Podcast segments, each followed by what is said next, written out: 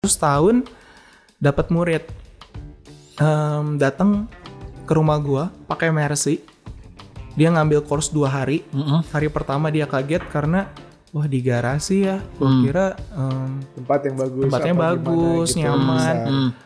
nggak sampai beres setengah jalan pulang Wah itu pahit banget rasanya tuh. Akhirnya murid gue dikit-dikit berkurang berkurang kenapa ya? Jadi something wrong with me. Jangan ikut kelasnya Yohanes terlalu susah. terlalu terlalu idealis 30 days of Hai guys, buat kalian para entrepreneur dan para pemilik bisnis mungkin ada info berguna ini sebelum kita mulai podcast kita.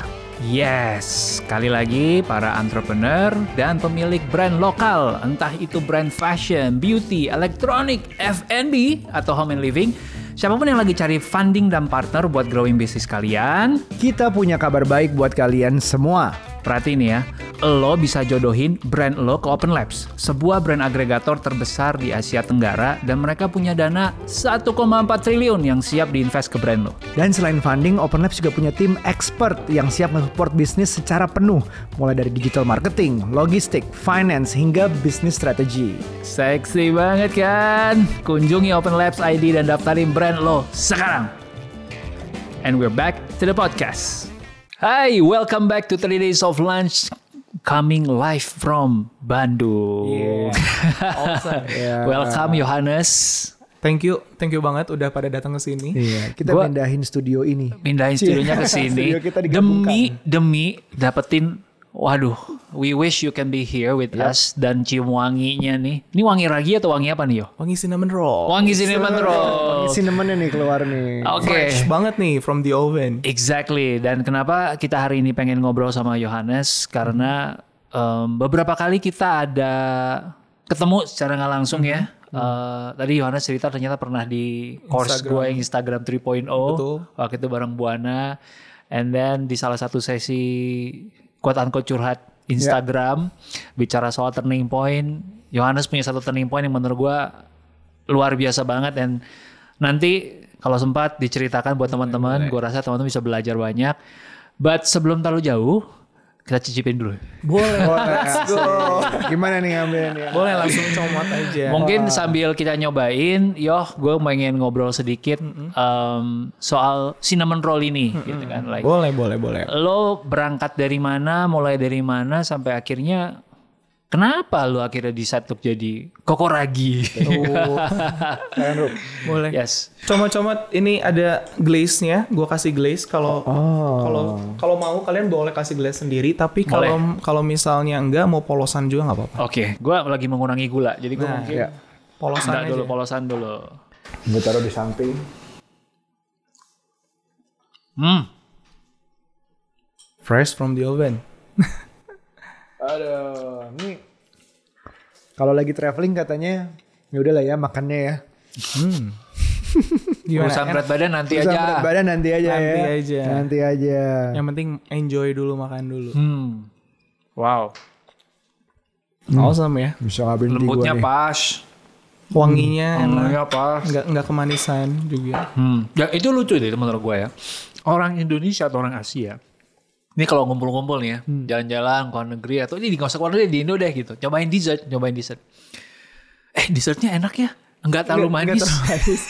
Jadi ukuran enaknya orang Indonesia adalah enggak terlalu manis. Sementara dessert, ya lu biasanya cari manis. Cari kan? manis. Iya, Jadi iya, iya. lucu sih menurut gue tuh kayak kontradiktif banget. Jadi waktu lu bikin ini lu harus bikin gak terlalu manis. Em, sebenarnya tujuannya gue bikin gak terlalu manis supaya kita bisa enjoynya lebih banyak. Gak enak kalau terlalu manis banget, lu satu dua gigitan udahan deh kayaknya gue. Mantap gitu penuh rasanya. Ya ya ya ya. Makanya biar lebih comfort ya kita bikin manisnya nggak terlalu inilah. Right, this is good man. This is good.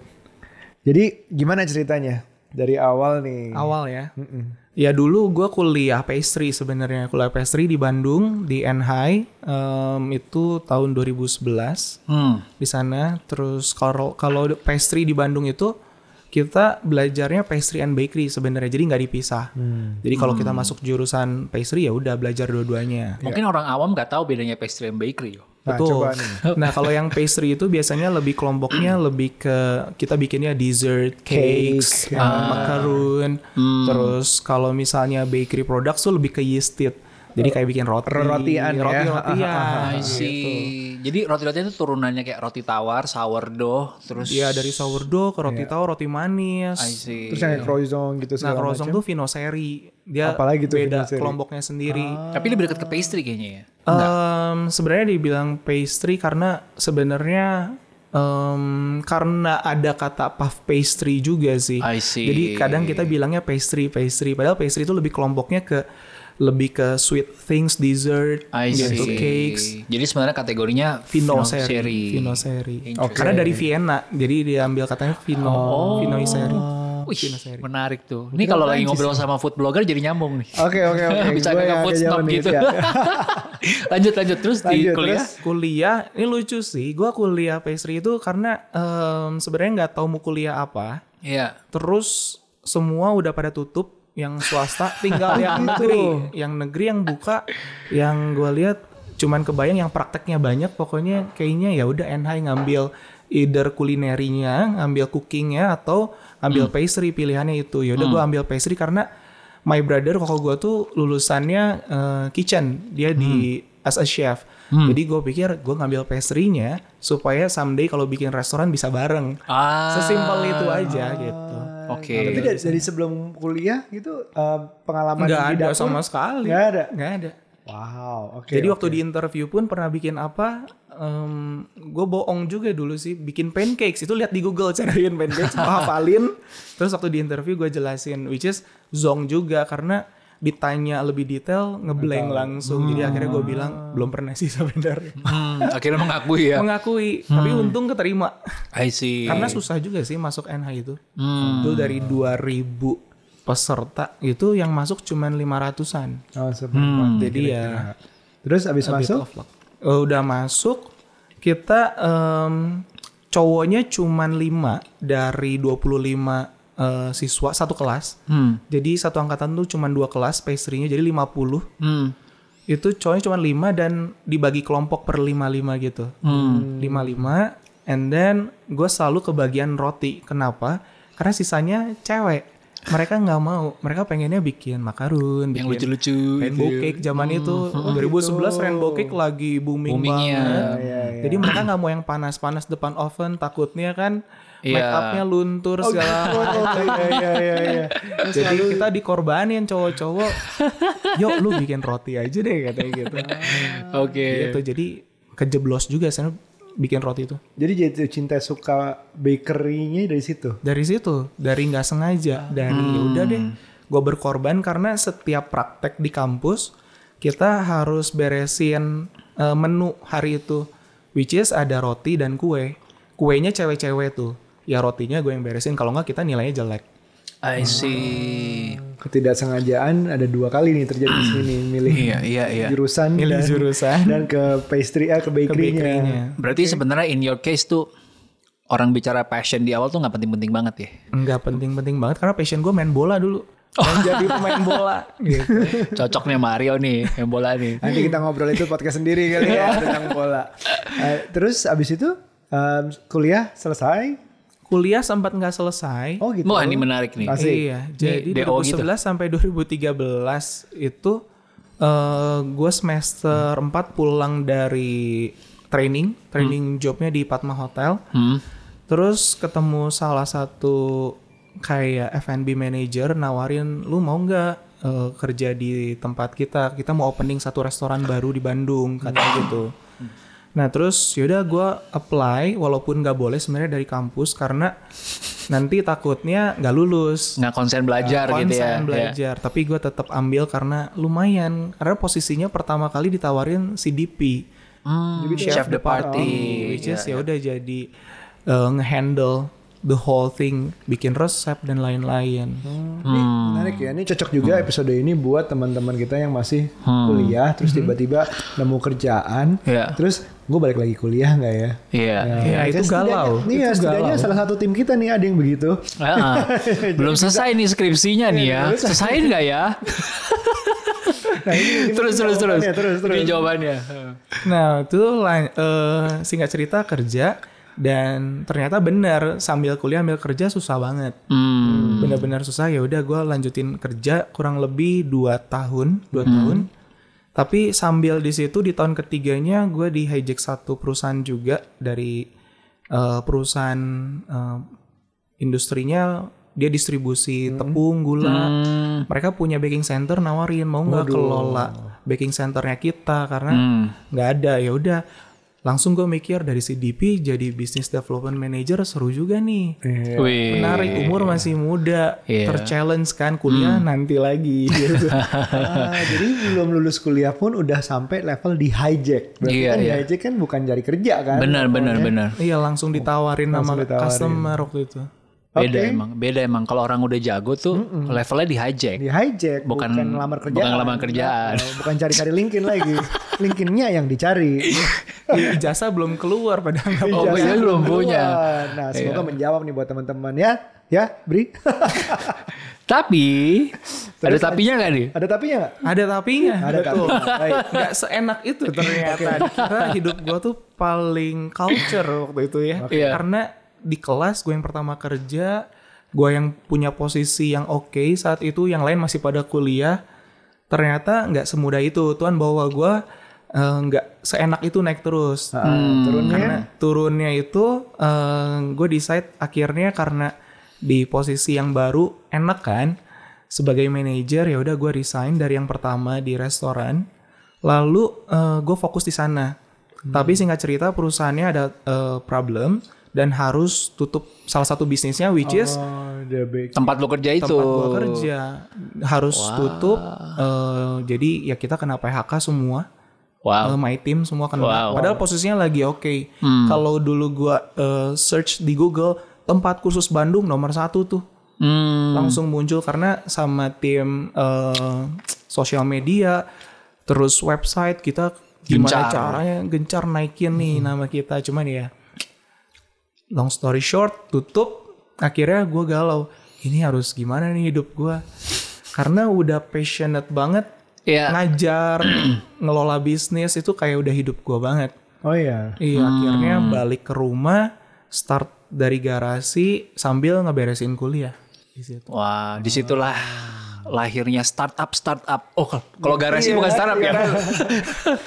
Ragi.com. Ragi.co.id tempat lo akhirnya ngelanjutin ngajar course. ngajar course. Karena passionnya ternyata gue nemuin ngajar dan baking, ngajarin bikin roti itu passion terbesar gua. Nah ini menarik ya teman-teman karena banyak orang kalau ngomong passion tuh berhentinya di interestnya atau berhenti di topiknya. Misalnya gue seneng bola, gue seneng baking. Tapi sebenarnya yang lebih menarik adalah bagian dari baking tuh aktivitinya apa yang lo suka? Apakah bakingnya sendiri atau ngajarin Ngajarnya. baking? Atau jualannya. Atau jualannya Beda-beda. Atau makan ya. Nah ini kerjanya ya, passionnya makannya. makan mungkin baking. mungkin. Iya, iya, iya. Jadi vlogger cocok nih makanya. Makannya enak. Bagus, bagus, bagus. Iya iya iya. Nah, yang yang gua tertarik adalah lo sempat cerita di DM ya waktu itu ya. Iya, DM. Perjalanan lo bahkan untuk bisa sampai lo kuliah itu sebenarnya ada ada behind the story-nya tuh. Iya kan? Boleh nggak lo cerita ya sedikit di situ? Oh boleh banget. Eh, jadi waktu itu waktu gua balas DM lu tentang turning point ya. Iya iya iya. Itu gua kan eh, pada saat gua langsung ingat banget pada saat gua kuliah ceritanya tuh waktu kuliah eh waktu SMA sorry, SMA. SMA Hmm. Waktu SMA itu em, uang jajan gua kecil banget. Karena eh, keluarga gua nggak bisa kasih uang jajan terlalu banyak karena anaknya lima gue bungsu. Oh. terus kondisi finansial lagi nggak oke jadi kasih uang jajan seadanya secukupnya waktu itu cuman sepuluh ribu. Dan buat bensin motor bolak balik motor sama paling ya jajan goceng gitu. Udah nah gue kan ngerasa aduh teman-teman gue beli nasi katsu sepuluh ribu gue kurang nih. Jadi gue pikir em, gimana caranya gue bisa dapetin uang lebih tanpa ngerepotin orang tua? Hmm. Akhirnya gue datang sama nyokap, mam boleh nggak pinjam 200 ribu, minggu depan gue balikin. Gitu-gitu yang gue waktu itu ceritain. Ini Gua sebelum pinjam. ada pay letter nih. Iya, pinjam 200 ribu karena Seribu. siapa lagi investornya ya nyokap 200 ribu. Ya, nyokap ya udah minggu depan balikin katanya ya udah. Hmm. gue langsung ingat uh, 200 ribunya gue pakai buat eh, beli sepatu. Hmm. Waktu itu ada Nike Air tapi yang KW. Oh, Oke. Yang KW-KW gue beli di Bandung ada lokasinya. Iya iya. iya. gitu-gitu gue belanja gue beli gue beli 180 ribu waktu itu dapat terus gue bawa ke sekolah gue jual gue jual itu 380 ribu atau 400 ribu lupa Iya. iya. laku itu Laku. zaman itu dan dari situ kan wah cuan nih Cuan. Hmm. cuan gue beliin lagi belanjain beli sepatu-sepatu merek lainnya yang Iya. KW-KW semua karena waktu zaman itu laku banget tuh anak-anak muda anak-anak sekolah pengen punya brand yang bagus tapi harganya nggak terlalu Iya, dan mereka juga budget terbatas. terbatas. Hmm. jadi dari beli satu gue sampai bawa dua tas basket ke sekolah. Setiap istirahat digelar tuh. Wah, iya dari situ. Hmm. dari situ akhirnya gue biaya hidup sendiri jajan sendiri bensin sendiri sampai ya buat kebutuhan kuliah juga gue bayar sendiri gitu Hmm. Wow, jadi sejak Wow. itu nggak pernah lagi minta dapat nggak pernah dari SMA gue udah nggak pernah minta uang jajan Wow. Wow, dan sampai akhirnya jadi studio ini, Bro. iya gantian gue yang bantuin bokap nyokap sekarang setiap bulan Nah, Wow. Wow. that's how it is itu. Wah. Iya Hebat, itu salut. kebahagiaan paling yang nggak bisa dibayangkan nggak bisa Iya, iya. digambarkan lah Iya, iya, iya. happy banget Happy banget. Congratulations. You must be proud of yourself. Yes I am Good. How's your parents? bangga banget bangga banget Hmm. mereka support banget bahkan waktu bikin kursus itu sempat nggak support sih Oh ya? Eh, supportnya tuh di garasi mereka udah di garasi nggak apa-apa kita bikin bokap gua tuh eh, butuh apa lampu dicatin semua Wih, dibantuin bokap gua wih. pokoknya karena dia suka ngebangun-bangun rumah gitu zaman Hmm, dulunya. jadi iya. pokoknya temboknya dibagusin segala macam dia support di sana Iya. cuman em, gua ngerasa my business itu nggak bertumbuh di setahun awal karena di Hmm. garasi itu ada challenge-nya juga nih Hmm. Seperti waktu dapat murid itu kan waktu awal-awal dapat murid setiap bulan paling satu Hmm. dulu namanya belum belum ragi masih private baking course di Instagram gitu karena ngejar apa ngejar SEO-nya SEO-nya, waktu orang bener. ngetik private baking course muncul gua Iya, iya, iya. Tapi gue belum ada nama nah di Iya. situ setahun dapat murid Em, datang ke rumah gua pakai Mercy dia ngambil course dua hari Mm-mm. hari pertama dia kaget karena wah di garasi ya gua Hmm. kira em, tempat yang bagus. Tempatnya bagus, gimana gitu, nyaman. Hmm. nggak sampai beres setengah jalan pulang Wah, itu pahit banget rasanya tuh. Karena tempatnya Budgetnya, wow. pulang besoknya gue tanya lagi bu em, gimana course kedua besok datang jam 10 ya tepat "Eh, nggak apa-apa saya nggak ambil aja eh, kelasnya eh, kita cancel aja gitu. Oh, Wow. karena soal kenyamanan udah dari situ hits me a lot. Wah gue harus punya dapur yang lebih baik. Hmm. singkat cerita gue decide buat cari tempat dengan dengan uang yang em, ada gue ngontrak tapi nggak dibolehin sama orang tua katanya. Ngapain lu sewa tempat lagi segala macam mending di sini aja gitu. Mahal. Gitu sih kalau bokap ngelihatnya kayak gitu. Hmm. Waktu itu jadi eh, nggak supportnya di sananya kalau pindah punya tempat sewa Iya, bla bla iya. bla mahal Hmm. Di akhirnya tetap maksa.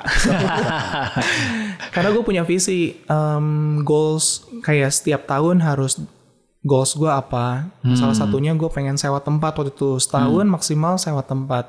Hmm. Akhirnya gue maksa berantem dikit sama bokap, sewa tempat setahun Ya, untuk dapat tempat yang lebih baik, lebih Iya. nyaman. ya. Dan ya udah jadi pun ya bokap sih tetap dukung-dukung, tetap tetap support. Di awalnya aja agak alot dikit. Gua ngerti sih itu masa-masa yang di mana buat orang tua lu kan pasti kayak ngapain lu spend segitu banyak kok lu nyari space space ada kok di sini sementara Tuh.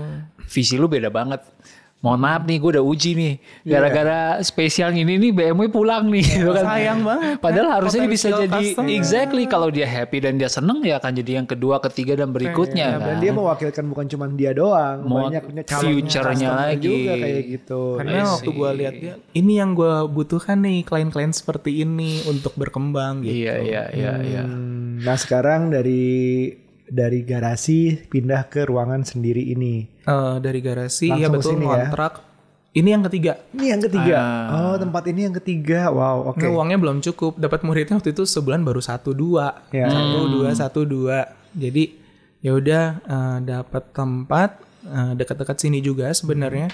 Gue memang ngejar di kota supaya aksesnya gampang. Karena yang rumah orang tua itu cukup jauh. ya Dari sini cukup jauh sekitar hampir satu jaman. Jadi Oke. Hmm. Kalau customernya di kota kasihan terlalu jauh gue pikir dapat tempat puji Tuhannya bisa nyicil per bulan. Hmm. Jadi nggak bayar langsung setahun, Hmm. bisa bulanan. Jadi lumayan nyari murid, bayar, nyari murid, bayar. Hmm. Dari situ lumayan muridnya bertambah sebulan bisa eh, bisa 10 sampai 20-an kayak gitu. Hmm. Dikit-dikit lah. Hmm. Hmm. Terus pindah lagi ke BTS Mall yang tadi gue cerita di awal. Ah. BTS Mall lumayan lama, dua tahun setengah di sana. Hmm. Itu dapat privilege juga, bisa bayar bulanan juga. Wow. Jadi nggak harus langsung di depan. Karena Karena temen. Oh, oke. Relasi. Nah, ini ini jangan-jangan temennya juga taunya seru nih. Kenalnya dari mana nih?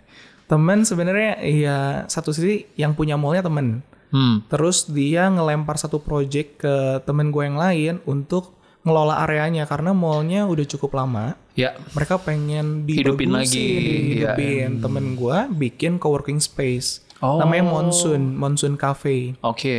Nah di sana dia siapin satu tempat, terus nawarin, yuk mau nggak di sini, lu di mall, kursus di mall loh, di Bandung belum ada, di Iya. Jakarta kan banyak ya. Benar benar benar. Wah kayaknya seru nih punya tempat kursus di mall pertama kali. Iya. gitu. Ya, ya, ya. Di situ akhirnya ya udah kita rent di sana eh, tiga tahun, cuman kita beres di dua setengah tahun karena akhirnya decide untuk pindah ke sini. Hmm. Gitu. Gua akhirnya ngambil KPR, punya dapur sendiri supaya nggak rent-rent lagi. Ini ceritanya underdog story banget ya. Berangkat dari Hustling shoes. hustling selling shoes, ya kan. Sementara kita beberapa podcast sebelumnya ngobrol sama yang bikin sepatu justru orang Iya, Bandung juga iya, tuh. benar, benar. Kita ngobrol sama Brodo. Iya Brodo. Heeh.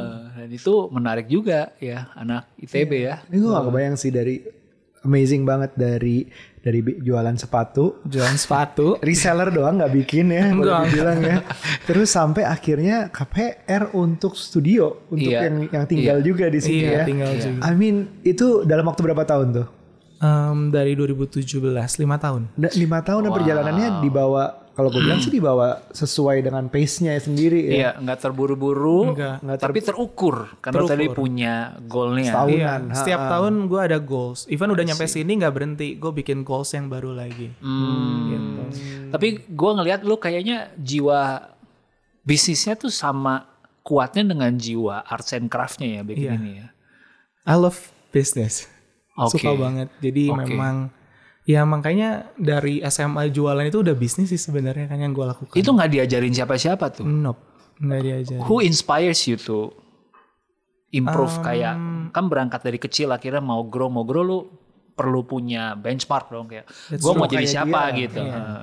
Sebenarnya jadi siapanya waktu itu nggak kebayang jujur karena Iya. nggak punya idol yang bagaimana bagaimana.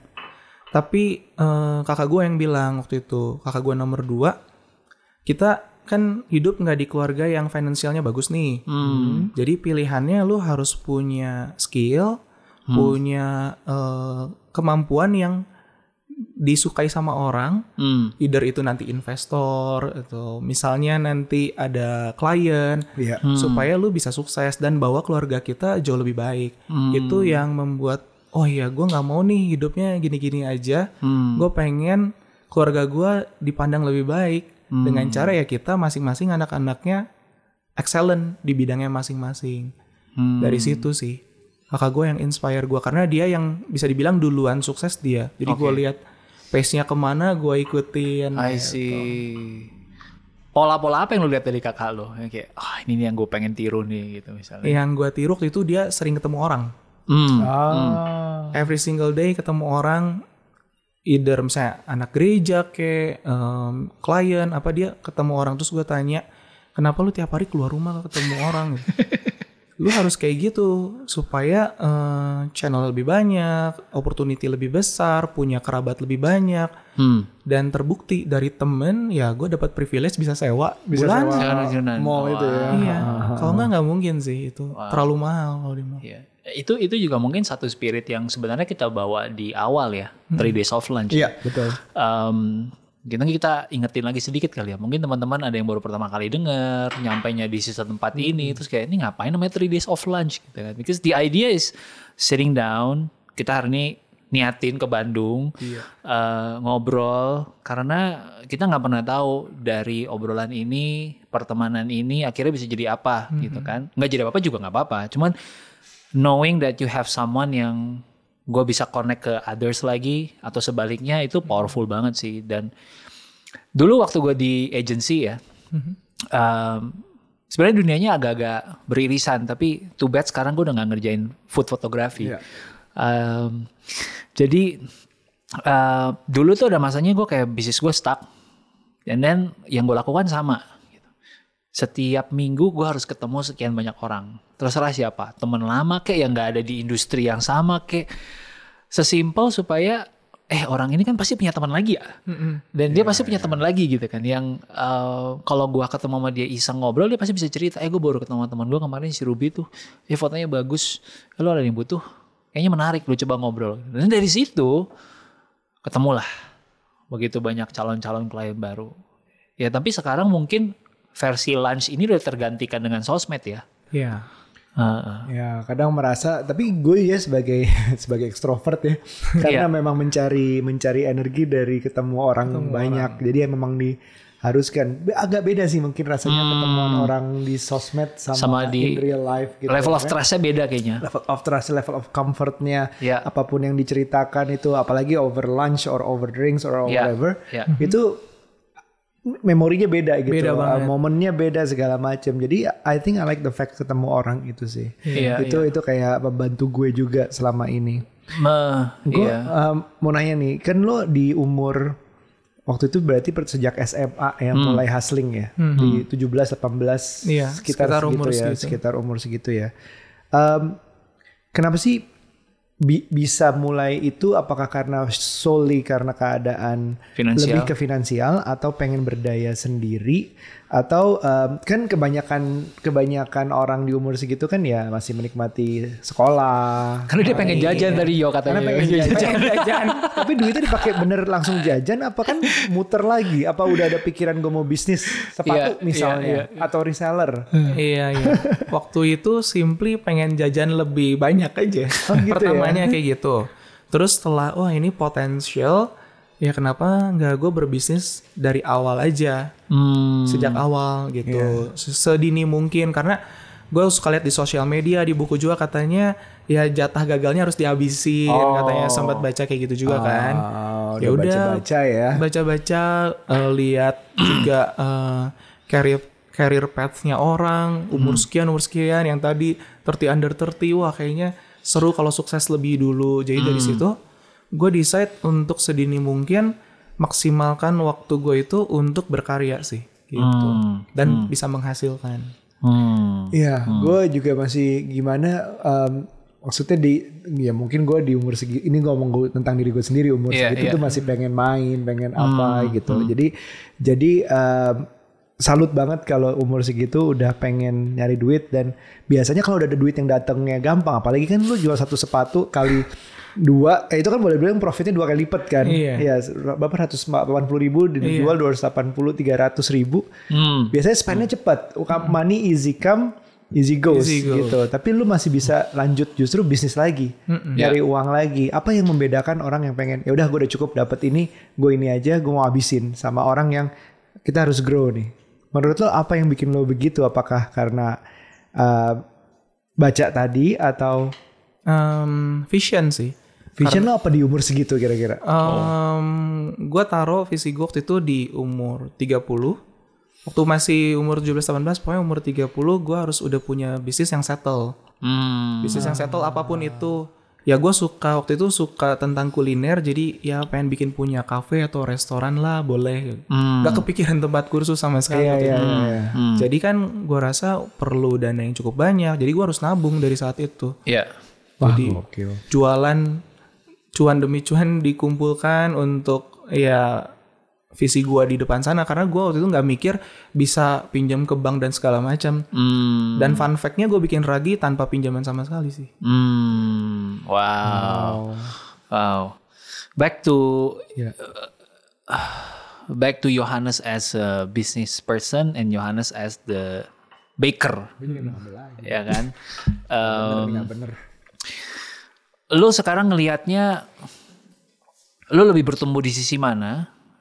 apakah masih equal the same amount 50-50 baker dan bisnis atau lu sekarang lebih eh kayaknya gue lebih seneng bisnisnya nih like one day mungkin gue akan ngelepasin bakernya ke someone gitu Ah, ya menarik sih.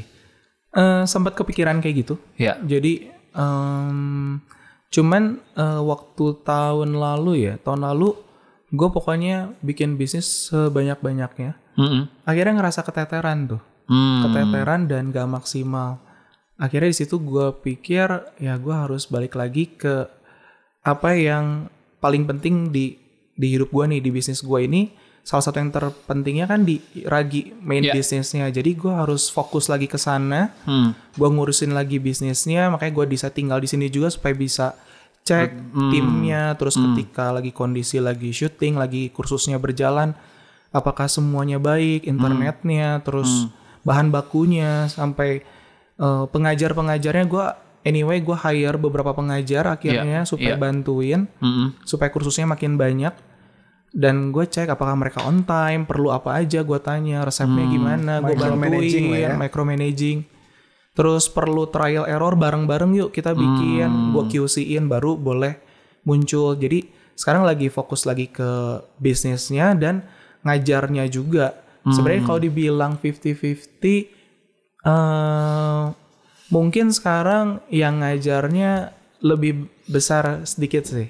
I see. Gitu di dunia bakingnya ini gue lebih banyak put effortnya Hmm. instead of uh, mikirin terlalu banyak bisnis. Jadi Yeah. gue cut beberapa bisnis Oke dulu supaya fokus Fokus ke raginya bikin ini. supaya bisa autopilot I see. baru gue rela buat ngelepas-lepas ngelepasin baru lu mungkin bikin yang yang lain lagi itu ini menarik karena menurut gua nggak banyak orang yang bisa bergeser dari bahkan sesimpel dari gua si senimannya menjadi manajer dulu deh nggak usah business owner Ya.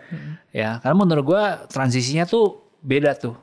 Rata-rata kan orang mulai bisnis dari oh ya karena gue hobi masak masakan gue enak orang suka akhirnya gue jualin.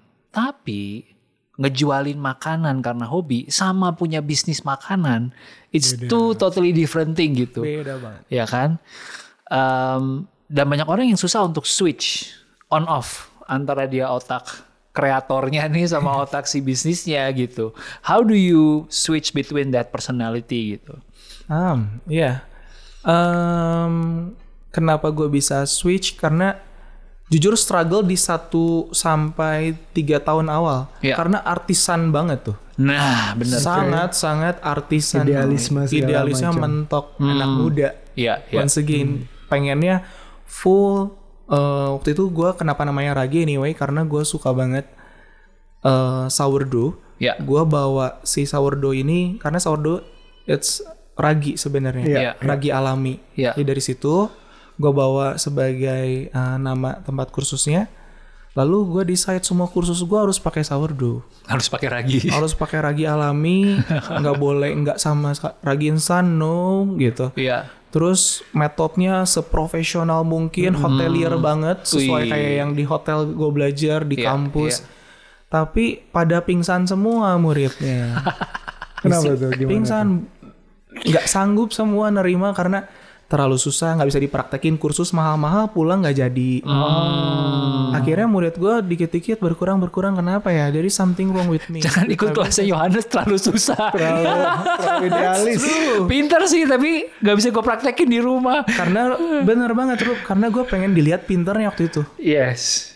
akhirnya gue rubah di tahun ketiga gue pengen dilihat sebagai pengajar yang eh, fun Hmm. eh, terus bisa ngajarin hal yang sulit jadi gampang I see. gue ganti semua tuh metodenya jauh lebih gampang even pakai sourdough which is cinnamon rollsnya lu ketagihan karena ada sourdoughnya Oh gitu. Iya, sourdoughnya gue udah bikin lima tahun umurnya Oke. jadi itu eh, salah satu bahan dasar untuk kursus dan untuk produk-produk yang gue buat Ya.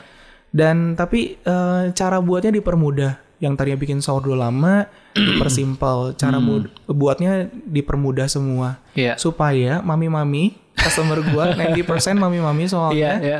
supaya mereka bisa happy yang tadinya nggak bisa sekolah hotel, nggak bisa sekolah pastry. Iya. Di umur yang sekarang 30s, 40s, mereka bisa praktek di rumah buat sesimpel bikin makanan buat anaknya yang sehat. enak Hmm. dan juga eh, bagus Iya, gitu. Makanya di tahun ke-3, 4 sampai sekarang berubah semua diragi kursusnya mau se kelihatannya sebagus apa pun bikinnya gampang kok.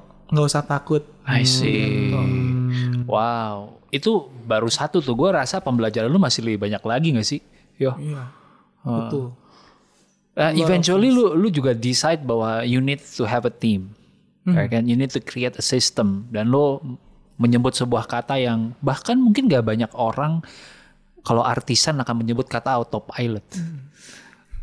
Ya kan? Betul. Karena kebanyakan artisan tuh kayak oh ya udah this is my myself. baby uh, go, I have to do everything myself karena kalau nggak yang dari tangan gue tuh kayaknya rasanya beda ya klasik storynya toko bakmi zaman dulu lah Semua begitu. ya kan kalau bukan dia yang bikin bakmi tuh kayaknya rasanya beda Kalau gitu bukan keringetnya dia ada di iya sekitar.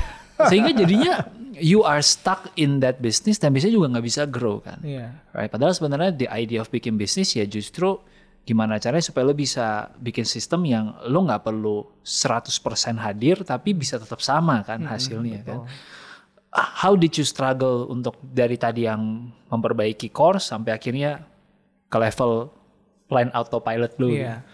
Gue pengen autopilot nantinya karena em, ya kita nggak bisa. Gue ngerasa gue nggak bisa hidupnya cuma di kursus ini aja nih. Gue pasti pengen hidup gue jauh lebih berguna Iya. buat Indonesia nggak usah jauh-jauh. Iya. Buat Indonesia buat eh ya which is gue pengen bikin hidup gue tuh berguna nggak cuman di sini aja. Jadi gue pengen punya beberapa goals gue yang lain, pengen bantuin orang, pengen bikin charity lebih banyak. Kalau 100% di bisnis nggak bisa kan, Hmm. gitu. Jadi akhirnya gue decide gue bikin tim Hmm. di tahun ke tahun pertama sebenarnya udah bikin tim sih, Iya. cari asisten sama finance Iya. supaya gue nggak terlalu pusing Iya, mikirin iya. hal itu. Iya. Ya puji Tuhannya sampai sekarang timnya luma- lumayan banyak, ada belasan orang di sini Wow. dari admin, finance, terus ada manajer, gue udah punya manajer. Iya. Pengajar Jadi, lain tadi. Pengajar juga ada Iya. beberapa, fotografer, videografer, Wow. semuanya jadi udah punya partnya masing-masing. That's why kenapa gue rasa Ragi ini bisa punya pace yang bagus karena gue nggak handle sendiri. Kalau gue handle sendiri, gue rasa nggak akan sebesar Gak ini. bisa sebesar ini. Gimana caranya lu apa ya bahasanya? Nahan ego atau apa ya? Karena pasti ada dong Greget. gregetnya kayak Idealisme sama kalau gue yang bikin bisa lebih bagus nih gitu. That's true. Itu Iya. yang terjadi sama pengajar-pengajar yang lain. Iya, iya. Waktu bikin nggak sesuai sama metode gue nih. Iya, iya. Gemes banget. Kadang gue suka di kelas suka interrupt, gue kasih kode. salah, salah, bukan itu gitu.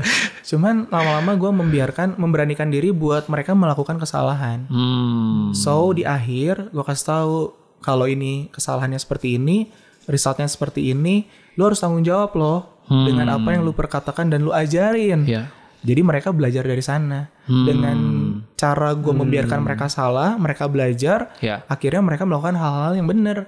Hmm. Dari situ sih, akhirnya gue apa ya? Sekarang jauh lebih happy, Iya. lebih punya waktu lebih banyak, Iya. gitu. Karena gue berani memberikan kesalahan buat tim-tim gue.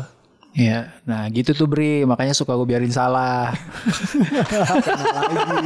kita udah melihat suatu tim yang udah nih yo udah mulai idealismenya dikurangin dikit demi bisnis yang lebih autopilot juga ada berkembang tapi kalau kita ngeliat ke depannya lima tahun 10 tahun seperti apa sih kira-kira Ragi ini Em, maunya gimana maunya ya.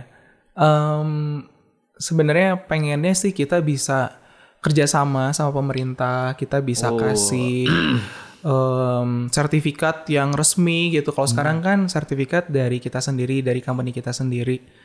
Kita pengennya resmi dari Menteri Pendidikan misalnya. Kita bisa kerjasama, bisa collab supaya dunia hospitality kita berkembang. Karena gue pengen someday yang terkenal itu nggak cuma Japanese milk bread, Ah, German bread, Indonesian bread juga loh. Korean garlic bread. Iya, gue pengen roti-roti Indonesia juga dikenal gitu. Apa sih roti Indonesia? Bluder, bluder. Luder gitu, roti baso gitu. Roti baso. Iya, iya, iya. roti sobek Roti sobek, roti sisir. Hmm. Dan eh, ternyata banyak yang suka loh murid-murid gue itu setiap gue bikin kelas tadi gue bilang kan kursus di Ragi pertamanya murid gue satu sebulan satu sebulan dua Hmm. sekarang sekali kita bikin kursus online bisa 50 70 Wow. satu kali jadi Wow. dan mereka belajar roti sisir bikin donat kampung gue ajarin Ya. karena visi gue lama-lama bakal ke sana gue pengen produk lokal kita bisa dikenal juga loh bahkan gue bisa ngajar keluar untuk bikin bluder Make sense. Jadi dibalik ya orang luar yang pengen belajar dari kita. Momennya bagus sih soalnya ya gue ngeliat Indonesia tuh lagi generasi tepung banget nih sekarang nih. jenis jenis eh, apa jenis croissant banyak banget, jenis roti banyak banget, terus sampai ada misalnya pizza, pizza, Pizza juga banyak juga. banget di Iya, mana-mana rolls. Itu lagi kayak wow di mana-mana tepung ya, buka toko toko donat lah segala macam Iya. tuh ada terus. Jadi kayak mungkin juga salah satunya pandemi gue ngelihatnya tuh banyak juga kita di Parent Talk ngelihat justru eh, para suami yang kehilangan pekerjaan atau bangkrut ibunya atau istrinya yang di rumah itu starting usaha tuh kayak gitu. Mulai Oh, bikin masak segala macam banyaknya juga roti apa segala macam mulai dari rumah malah support dan Jangan-jangan ada pendengarnya 3 Days of Lunch yang muridnya Ragi. bisa jadi mulai bisnis terus kita undang nanti. Iya. Next episode ya gitu. next episode. Jadi kalau ke depannya adalah bekerja sama dengan Pemerintah. pemerintah, iya Nah, pengennya gitu sih. Iya, iya, and, hopefully. and how big you wanna be untuk Ragi Em, mungkin kalau how big masih nggak kebayang seberapa besarnya Iya. yang penting bisa berpartisipasi dulu nih ngembangin produk Indonesia which is dari bakery bakery productsnya Hmm. eh, keluar gitu. Caranya seperti apa gue juga masih find out jujur. Terus mungkin cara yang paling mudah yang gue bisa lakukan sendiri dulu itu Ya. gue punya goals this year kalau bisa atau next year em, untuk buka ragi di Bali Oh. di Bali Wow. kenapa karena banyak bule di sana Hmm. jadi gue mau balik bikin kursusnya itu Indonesian bread di sana. I see. Sementara kita ke Bali buat nyarinya yang bule-bule makanannya. iya iya.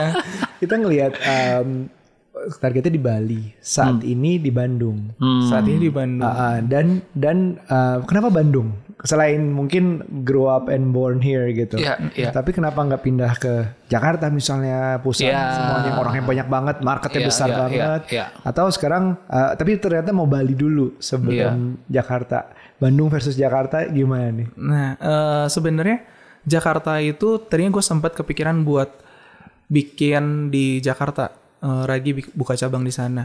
Setelah ngobrol sama tim, gue discuss, guys gimana mau Bali atau eh, Jakarta? Gue bilang kayak gitu. Jakarta ada nih, ada tempat, gue udah cari-cari.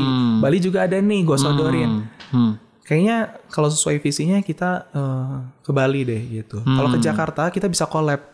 Jadi yang gue lakukan itu sekarang kita kolaborasi dengan dapur-dapur di Jakarta. I see. Jadi gue ngajar di sana tanpa punya office. I see. Jadi I see. kerjasama itu collaboration membantu banget sih. Jadi facility-nya dari mereka, lo datang sebagai pengajar. I Gitu. see. Itu udah dilakukan 2-3 tahun I belakang. see. Oke. Wow. Oke. oke oke Hmm. Da- Tapi bicara Jakarta Bandung dulu nih. Ya. Nanti kita abis ini ada kompetisi Jakarta Bandung nih. Eh, ngadu ngadu Nanti lihat ya di teman-teman di, di behind the scene-nya ya. Em, Jakarta apakah lu tetap ngelihat sebagai sebuah tempat yang punya peluang lebih atau sebenarnya Bandung punya keunikannya sendiri? Karena for the longest time di podcast kita, kita kebanyakan dapat perspektif orang yang memang besar dan berkarir di Jakarta. One of the reasons kita niatin ke Bandung adalah kita pengen ngeliat nih jangan-jangan punya perspektif yang kita nggak punya gitu. iya, iya. Heeh. Em, Sebenarnya kalau peluang gue masih rasa memang Jakarta itu besar banget. Ya. ya Karena secara statistik data murid kita itu 50% sampai 60% masih di Jakarta sih. yang online ya Iya, sisanya itu luar pulau. Luar pulau Bandung itu sebenarnya kecil. Hmm. oh Kecil. Kalau Bandung itu eh, sedikit sih kayak Ya. murid kita kalau setiap online paling 10% yang Bandung. Sebenarnya dikit. Cuman karena terberkatinya dengan online, Ya. ya kita di Bandung juga nggak masalah kayak gitu. iya iya Dan bahkan bisa jadi lo bisa mengarbitrage dari sisi cost lebih efektif ya daripada Lebih di Jakarta ya. Betul. I see. Dan gue masih cinta aroma Bandung ini udaranya yang segar. Udara lebih bersih. Aduh, kita kena lagi nih Kita orang kenal Jakarta. lagi nih orang nih. Jakarta nih. Aduh. Aduh, udara terkotor di dunia. Aduh. Siap, Pemprov. Oh, enggak bukan. Masukin link podcast yang Ya, ya. Tapi di luar itu menurut lo being uh, grown up di Bandung, besar di Bandung, um, ada nggak sih yang memang caranya orang Bandung tuh punya sesuatu yang berbeda dengan orang Jakarta yang lo rasain? Karena kita pasti bias, kita pasti ngerasa oh Jakarta terbaik sebagai orang Jakarta gitu. Ka- Tapi menurut gua setiap daerah punya keunikannya masing-masing gitu. Nah itu yang gue pikirkan. Iya. Gue nggak bisa menang dari Jakarta. Gue rasa kalau di Bandung nih, Iya. kalau nggak unik. Hmm. That's why um, eh gue gimana caranya waktu itu Ya. rajin banget ngajar di Jakarta yang waktu collab Ya. supaya namanya terkenal nih Harum. harum langsung oh Ragi Ragi justru semua kaget dan nggak tahu kalau gue tuh orang Bandung disangka emang orang Jakarta karena terkenalnya di Jakarta dulu kita I see. dari collab itu ngajar di Jakarta. Nah setelah mereka pada tahu, gue buka di Bandung, ngasih tahu kita dapurnya enak loh di Bandung, boleh datang. Kita punya dua dapur di sini untuk private yang comfy kayak rumah dapur rumah. Mereka nggak tertekan dengan situasi dapur yang kotak Bener, persegi, industrial banget, iya, industrial banget. Jadi mereka lebih nyaman kalau datang ke sini. Kedua kulinernya enak-enak loh di Bandung. Setiap customer gue gue jajanin biasanya. Kuliner-kuliner Bandung. Buat mereka juga sekalian liburan. Sekalian liburan. Nah, sekalian liburan gue punya dapur satu lagi di Lembang. Ya. Itu outdoor. Ih, Mereka di depan pemandangan yang cakep banget. Jadi itu mungkin value lebih yang gue taruhkan di Ragi Ya. supaya klien-klien gue di mana pun Ya. mau datang ke sini gitu. Ih, pinter ya. Kayak lu nggak juga berusaha untuk, ih gue harus bersaing sama Jakarta, tapi lu ngelihat apa yang lu punya dan lu jadiin keunikan ya. Betul. Gue jadi ingat satu brand lagi sih yang Bandung banget sebenarnya. apa itu? Barbecue Mountain Boys. Iya, barbecue mantan boy. Itu juga menurut gue luar biasa. Berangkat dari sebuah hobi gitu ya, ngegrill ngegrill terus mereka bikin kabin sendiri di tengah Iya. hutan. Cakep banget. bikin konten YouTube, YouTube. and then jadilah sebuah resto, Resto yang donatnya eh donat Burger. burgernya dicari orang banget. Kemarin terakhir gue ke sana antrinya Rame sejam. banget. Rame banget. Gila. Dan ini ya tadi dia nggak mencoba untuk bersaing dengan yang lain, tapi justru keunikannya deh, gue punya hutan nih nggak kepake nih, Iya. gue bikin kabin gitu ya. Wow, interesting. Iya. Hmm, hmm, hmm. Kece banget. Tadi juga kita baru ketemu sama teman-teman kita yang em, ya ke Bandung karena butuh alasan untuk kabur aja gitu. Slow life. Slow life. Jadi sekalian untuk belajar, Belajar. masak. Gua tadi si Barbecue Mountain Boys ya, menurut gua mereka juga akhirnya bisa gede karena tadi punya presence di social media. Yang akhirnya cross border lu mau Jakarta kek, seluruh dunia kek, jadi bisa ngeliat lu gitu kan.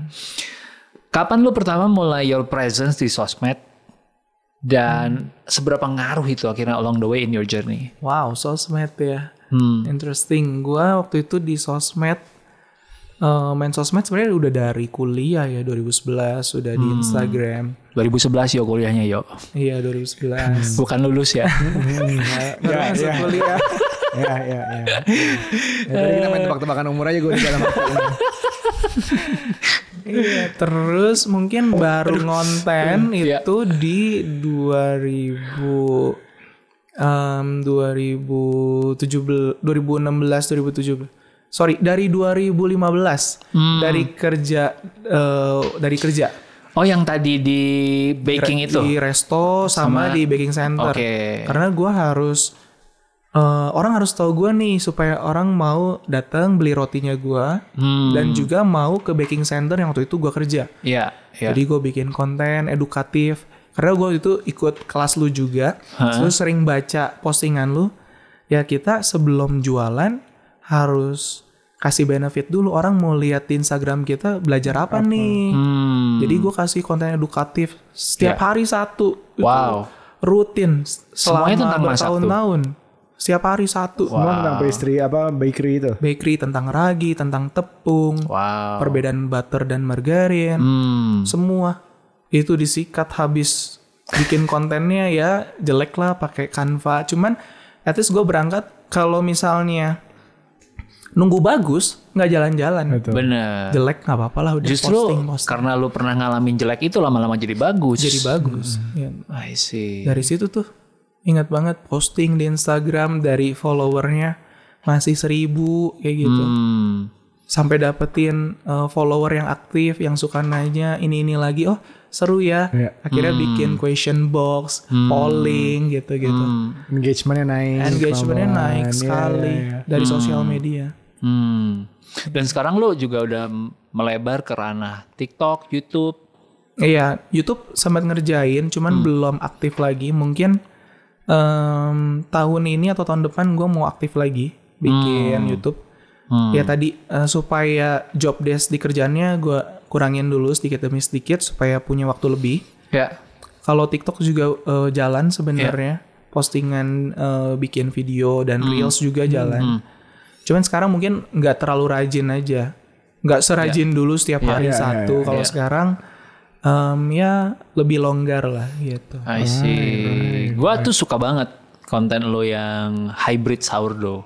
Hmm, bareng sama Will Ghost. Virgos. Karena for the first time mungkin karena tadi udah aware ya kayak orang tuh nggak pengen dikasih yang susah, pengen justru digampangin. Oh sourdough bisa 4 jam jadi gitu iya, kan. hybrid. Terus kayak cakepnya tuh kayak you know kulitnya yang rastik-rastik itu bisa persis gitu kan.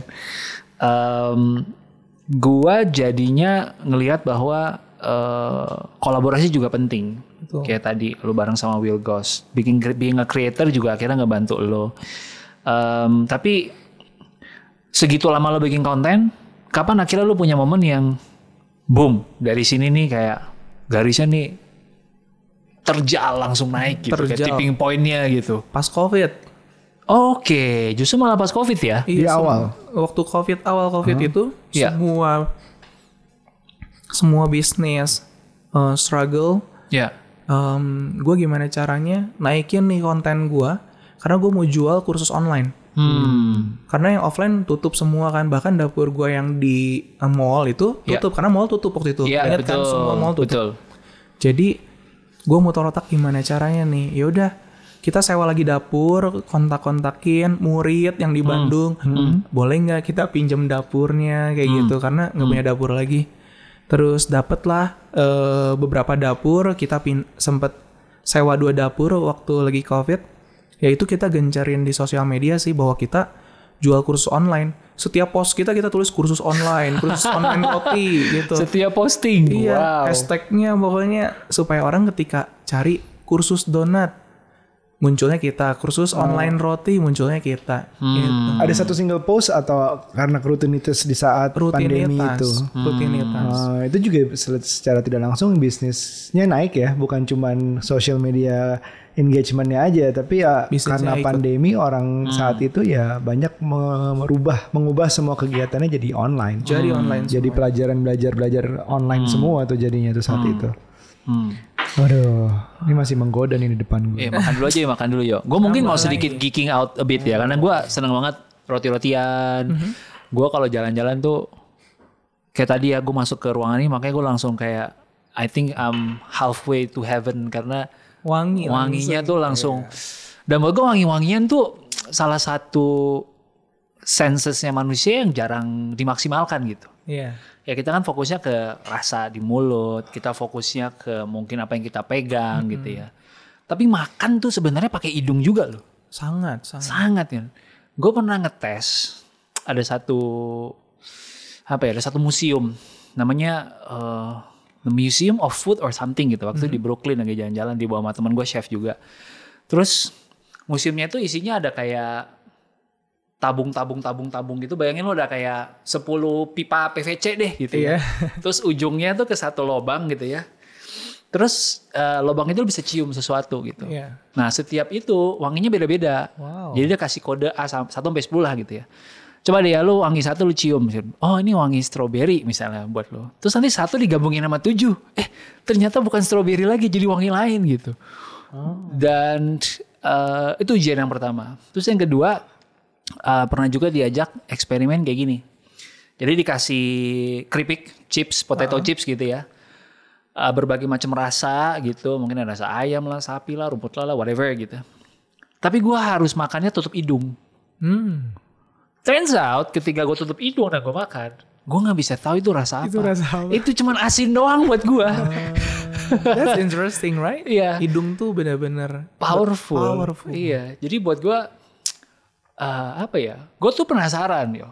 Orang tuh kalau jualan ya roti itu beneran naturally emang wangi atau dipasang parfum di warungnya?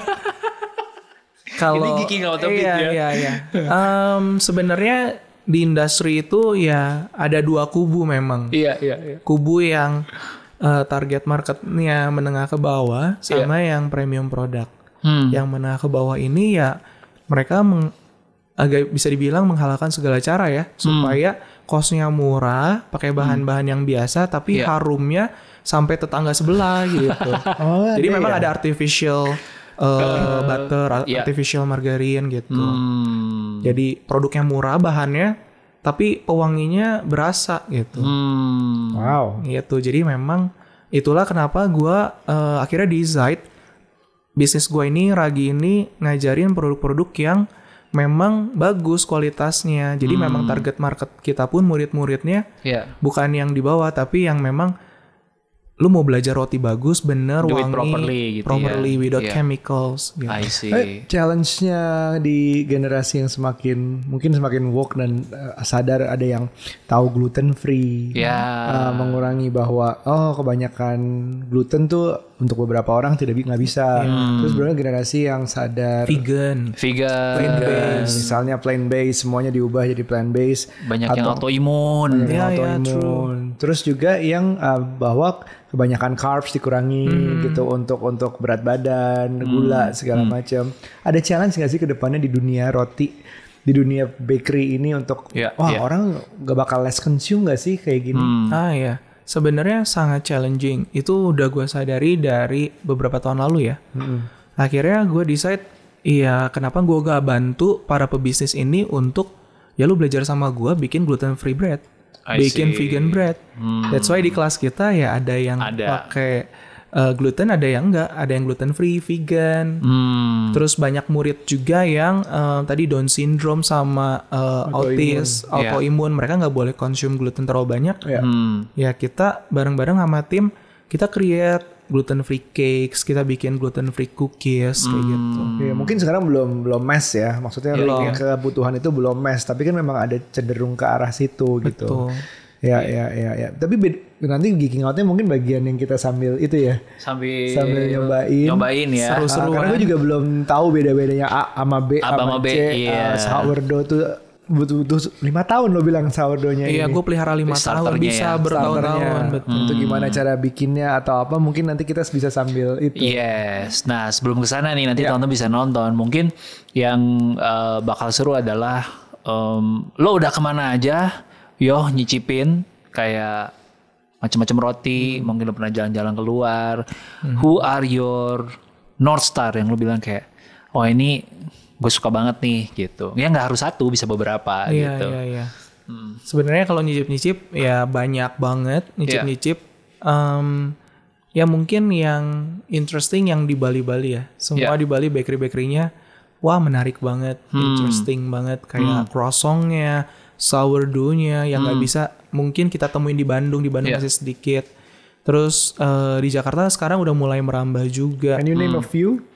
Eh, kayak bake salah satunya. Oh bake ya. Bake, Brown juga seru banget itu kalau ke sana terus em apa lagi ya?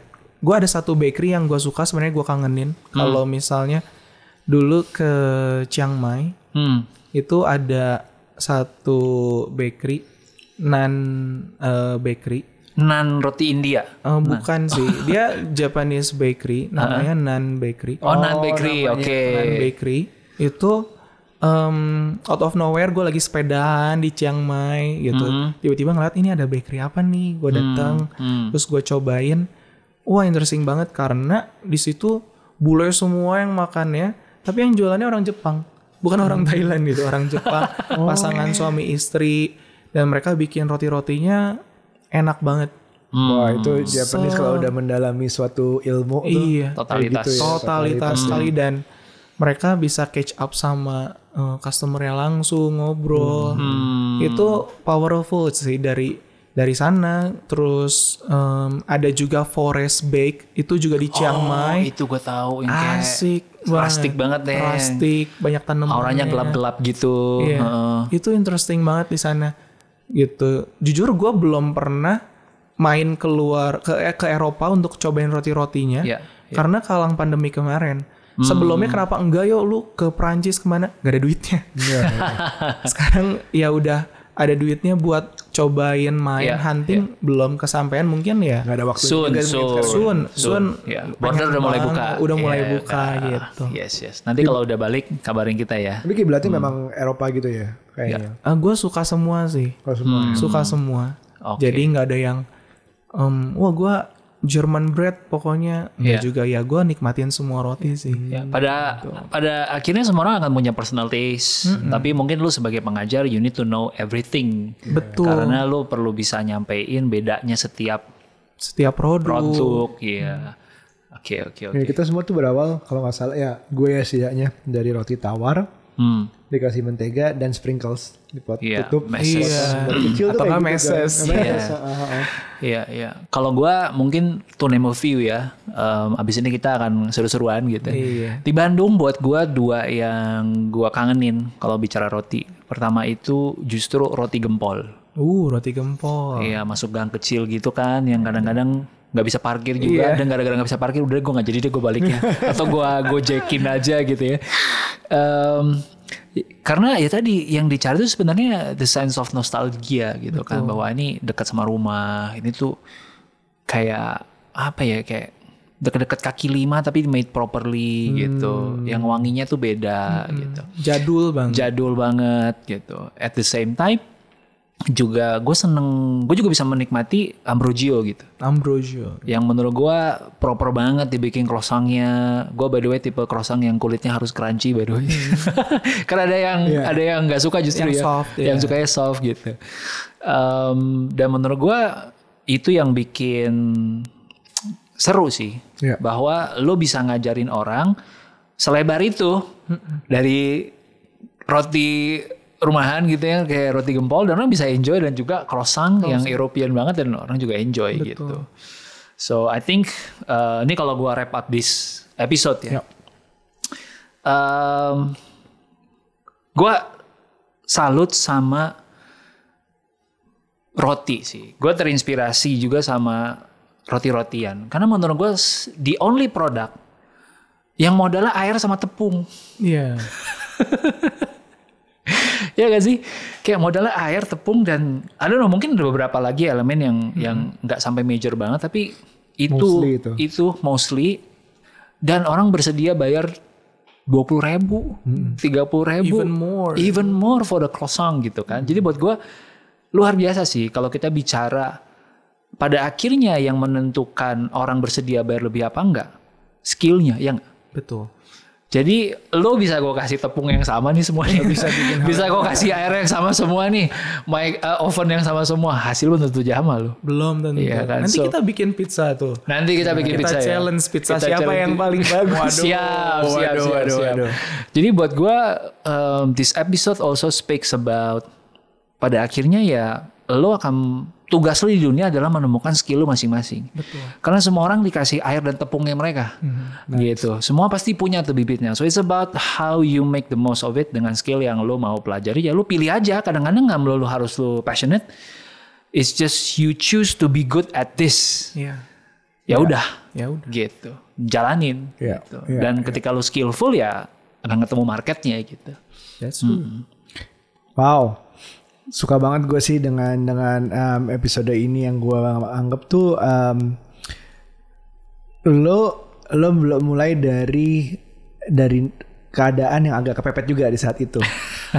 Kepepetnya dalam artian ah, harus akhirnya hustling sendiri Iya. dan ketidaksengajaan juga elemen-elemen masuk di situ. Iya. Kayak oh, uh, udah udah penuh kuliah, udah nggak ada jurusan yang gue mau misalnya, terus akhirnya disuruh jadi satu-satunya yang bikin roti di grup kelompok di Ya udah terima aja gitu ya, jalanin. aja. Ya jalanin jalanin jalanin sampai akhirnya menemukan, oh ternyata gue jalannya disuruh ke sini. Jadi semacam kayak ada blueprintnya di sini. Nah di saat itu lo berkembang nggak di situ gitu?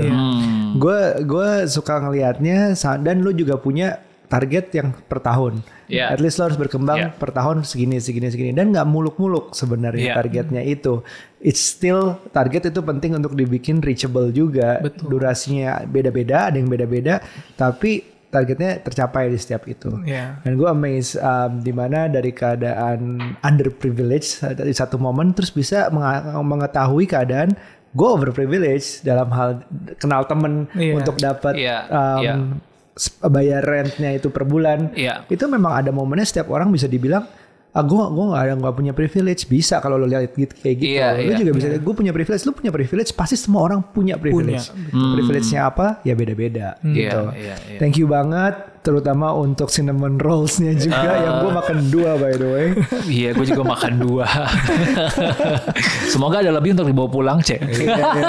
Nodong enggak, enggak, enggak. dan jangan lupa boleh banget. kalau Yohanes ini ber apa ber- terinspirasi oleh dia jangan lupa di follow juga dan Boleh. podcast ini episode ini bisa disebarkan ke lebih banyak orang lain Bener, bener. Karena Karena tadi lo bilang ya Yes. pendengar pendengar kita juga muridnya terus akhirnya bikin bisnis sendiri exactly terus we want to hear juga, about gitu. that. Iya, bisa dicari di Instagram dengan Kokoragi. @kokoragi. Eh, Yoh, ada terakhir yang lo mau nyampein buat teman-teman yang rata-rata di usia 20 sampai 30 yang menurut lo kalau gue sendiri bisa bilang ke diri gue di umur 20 gue akan ngomong ini gitu. Um, buat gue sih cobain banyak hal. Ya, Jangan terpatok dengan passion yang lu kira saat itu. ya, Karena kita nggak pernah tahu rancangan Tuhan itu sebesar apa di kehidupan kita. Jadi just enjoy apa yang ada di ada yang yang apa yang ada di depan hidup lu sekarang Iya. dan be maksimal di situ gitu. Itu sih yang mau gue bilang. nice Just maksimal karena nanti Tuhan bawa lu naik dan naik lagi. setia sama perkara kecil akan dikasih yang gede ya. Betul. Ah, siap, siap, siap. I Beautiful. think that wraps up wraps up this episode. Tolong editor di-cut sampai situ saja. Dan bye-bye. See you on the next episode.